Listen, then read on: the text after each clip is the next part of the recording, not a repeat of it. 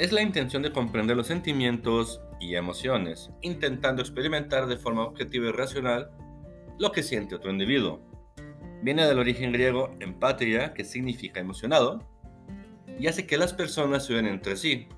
Está estrechamente relacionada con el altruismo y la capacidad de ayudar. Hola, ¿qué tal? Soy Rodrigo David Contreras, tu psicólogo de cabecera, el día de hoy, sábado 16 de octubre del 2021, te doy la bienvenida a ti, ti que me escuchas cada semana, a un nuevo capítulo más de tu guía, de tu podcast y guía de vida favorita, Quiero estar mejor. Y si tú estás escuchando por primera vez, bienvenido, bienvenida a esta comunidad. El día de hoy se estrena ya el sexto capítulo de la temporada, de esta tercera temporada, que rápido se pasa. Y ojalá, y espero de corazón, pues que tú que me escuchas lo disfrutes tanto como el yo hacer este programa. El día de hoy vamos a tocar un tema donde a lo mejor muchos jurarían que es algo que está en peligro de extinción o que mucha gente en pleno siglo XXI ya no lo practica. Pero yo creo, desde mi punto de vista, que no es así. Afortunadamente todavía hay muchas personas que practican la empatía, la importancia de entender a tu prójimo. Y quiero compartirte la frase, la frase de la semana, que es la que nos va a acompañar hasta el siguiente sábado, que es la siguiente. Cada persona que ves está luchando una batalla de que tú no sabes nada. Sé amable siempre. Muy buena frase, que la quiero compartir contigo y ojalá tú puedas compartir esta frase y este capítulo con otras personas para que llegue a más personas y les pueda ayudar. Ya sin más rodeos, vamos a empezar. Ahora.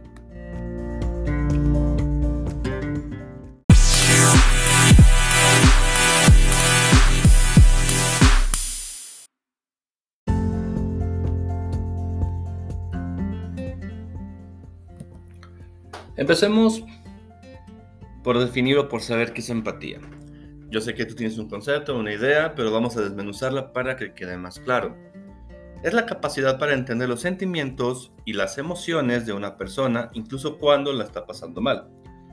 Pero ojo, es importante no confundirla con la compasión, puesto que este último caso, la, eh, persona, aparte de ponerse en el lugar del otro, también intenta ponerle fin a ese sufrimiento.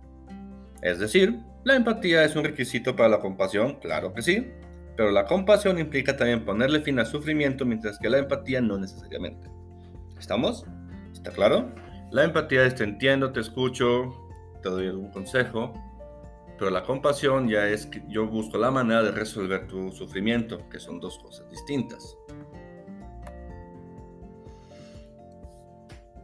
No sé si tú, te hago esta pregunta, ¿tú te consideras una persona empática? En caso de que no, ¿te gustaría ser una persona empática? ¿Por qué te pregunto esto? Eh, hay, características eh, que definen, por así decirlo, cómo es una persona empática. Son nueve, bueno, yo aquí pongo nueve, pueden ser más, la verdad es que pues, no quiero poner tantas para no alargar tanto este capítulo. Creo que estas nueve son muy concretas, muy claras. Y para ser una persona empática hay que reunir una serie de características que son estas sensibilidad y sentir lo que otros sienten. Dos, les gusta escuchar. Tres, no son extremistas.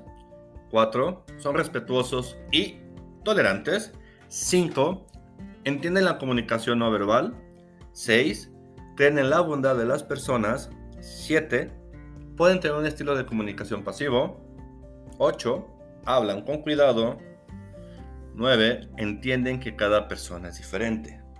Estas son algunas de las características que pueden definir lo que es o cómo es una persona empática. ¿Te sentiste identificado con las nueve? ¿Sientes que te faltó una? ¿Conoces a alguien?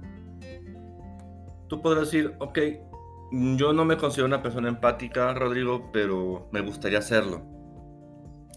¿Qué, qué puedo hacer o para poder mejorar o para poder tener estas características? Te voy a dar cuatro tips entonces, son pocas, pero con esos cuatro tips que te voy a dar, son más que suficientes para que tú puedas empezar a desarrollar y fomentar la empatía. Y si tú que me estás escuchando eres estudiante de psicología o alguna carrera afín, humanista, o estás por empezar tu profesión como psicólogo, te recomiendo que también estos cuatro tips los empieces a, a practicar, a practicar y a desarrollarlas porque va a ser muy importante para ti. Y al igual si tú no eres psicólogo o psicóloga, te pueden ayudar muchísimo y también te recomiendo que los practiques. Número uno, desarrolla la escucha activa. Escuchar y entender lo que la otra persona nos dice y que a la vez sepamos transmitirle que lo hemos entendido. Número 2. Vive sin prejuicios. Sé respetuoso, tolerante y no juzgues a los demás. Número 3. Sigue pautas saludables. Concéntrate en las expresiones verbales y no verbales de la otra persona.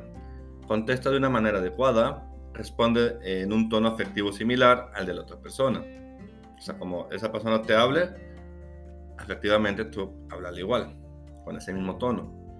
Y número cuatro, entiéndete a ti mismo. Intenta entenderte, conocerte y ser empático con tus propios sentimientos y emociones. Esto es muy importante. Si yo quiero ayudar a otras personas, primero tengo que entenderme a mí mismo. Si yo no puedo entenderme, mis emociones, mis sentimientos, ¿cómo quiero hacerlo con otras personas? Cuatro tips muy valiosos que, insisto, te recomiendo que empieces a practicar poco a poco. Hay tipos de empatía. A lo mejor tú los has practicado, pero no sabes cómo se llaman. Hay tres tipos de empatía que te voy a mencionar a continuación. Pero antes de comentártelos, quiero recordarte que este capítulo que se está estrenando el día de hoy en, en el podcast de Quiero estar mejor el lunes son, las, son los lunes de frases, donde tanto en el Facebook, quiero estar mejor, como en mi historia de, de WhatsApp, para que también me sigas ahí. Subo la frase del capítulo, que es esta, que es la que nos va a acompañar durante esta semana. Los miércoles de blog, muy importantes también, donde se sube la parte escrita de los capítulos. Los jueves de video, que es donde se concreta o se habla de un modo muy concreto, valga la redundancia, del tema de la semana, que el siguiente jueves es este tema. Y el martes, no de esta semana, sino de la que sigue, se sube el video a YouTube para que también ahí nos sigas. Y lo encuentras también como Quiero Estar Mejor en la cuenta de YouTube, porfa, para que nos apoyes con tus likes, me gusta, compartidas y todo lo demás. Ok, tipos de empatía. Vamos a empezar con la primera, empatía cognitiva. Se refiere a la capacidad de comprender la forma de pensar de otra persona. Surge esta empatía gracias a la forma de conciencia de uno mismo, es decir, cuando, cuando analizamos los pensamientos que surgen en nosotros mismos y somos capaces de ver qué emoción o sentimiento nos generan. Ese mecanismo, al aplicar a los demás, permite que podamos comprender el punto de vista de otra persona. Número 2. Empatía emocional.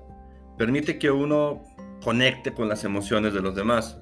Por ejemplo, cuando alguien nos dice que ha fallecido un ser querido y también nos sentimos tristes por el fallecimiento de esa persona o, por, o porque la persona está triste. Y número tres, interés empático. Este va un poco relacionado con lo anterior. Y este, nos, este permite que sepamos qué es lo que quiere o necesita de uno mismo otra persona. Tipos de empatía, lo repito, cognitiva, emocional e interés empático. Y ya para terminar con este capítulo, ¿cuál es la importancia de, de la empatía? ¿Por qué es tan importante la empatía entre nosotros los seres humanos, las personas, tu vecino, tu, pareja, tu mamá, tus amigos? Eh, nos permite sentir que otra persona no está bien y por lo tanto, al sentir ese sufrimiento en nuestro cuerpo y alma, así poder actuar para nos ayuda a actuar para ayudar a esa persona a que salga adelante o al menos consolarla. Así de importante es la empatía en el ser humano. Eh, sin querer dar más rodeos, sin querer prolongar esto, este es el tema de empatía, espero que haya sido de tu agrado. Y vamos con las conclusiones.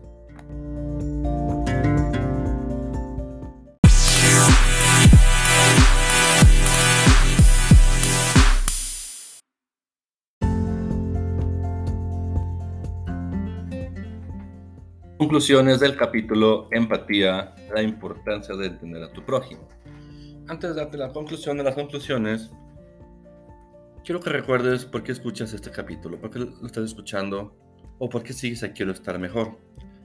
¿Será que muy en el fondo, cuando escuchas algún capítulo, algún tema, sabes que te ha ayudado y que te sigue ayudando? ¿O pones a alguien que pueda que puedes tú ayudar en base a estos temas?